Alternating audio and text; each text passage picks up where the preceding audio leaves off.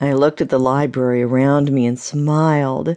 I had finally landed the job I had wanted, one I imagined I would probably have for some time.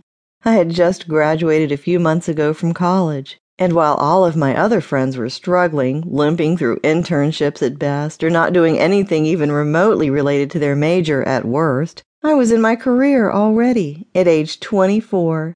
It was glorious.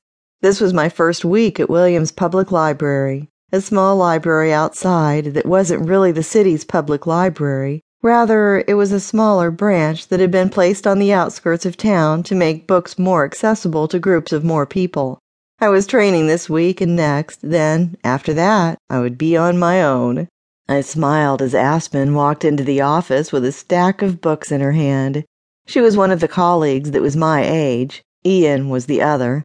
There was one other woman, Ruth, who was technically my supervisor. She was actually what I had imagined an old librarian to be like. She was in her sixties at least, and Aspen, Ian, and I probably drove her absolutely crazy. Aspen was 26, as was Ian. On my first day, three days ago, I had immediately pegged Aspen as someone I wanted to be friends with.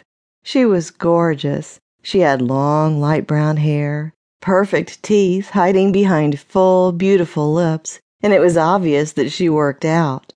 Ruth was technically my trainer, but Aspen had been showing me the ropes since I first got there, including how to manage to avoid pissing off Ruth as much as possible.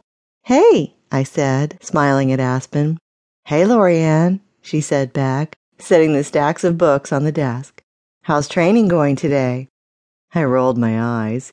You know exactly how it's going, I said. She laughed and I shook my head. Why can't you train me? I asked. You've been here for more than a year. You have to know everything that's going on. If only, she said. I could totally use the money, but Ruth insists on doing all of the training. She always thinks she's going to outlast us all here anyway.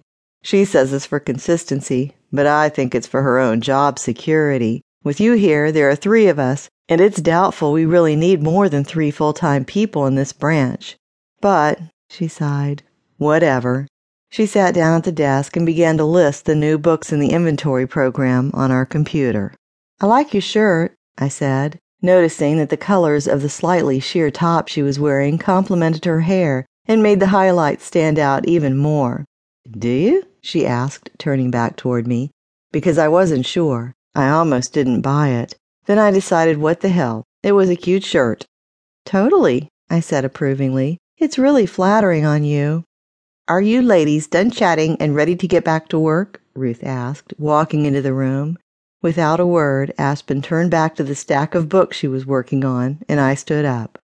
How was your lunch break? I asked, trying hard to be friendly. Ruth was tall, nearly five foot ten and her hair was pulled back into a severe bun that was mostly blonde but also had shades of gray poking through, especially at her hairline. She wore glasses, and of course, she had them on a chain around her neck at the moment. She was wearing what I had always thought of as old lady clothes because it was my grandma's uniform elastic band gray slacks with a white cotton shirt and a cardigan sweater in a slightly different shade than the pants.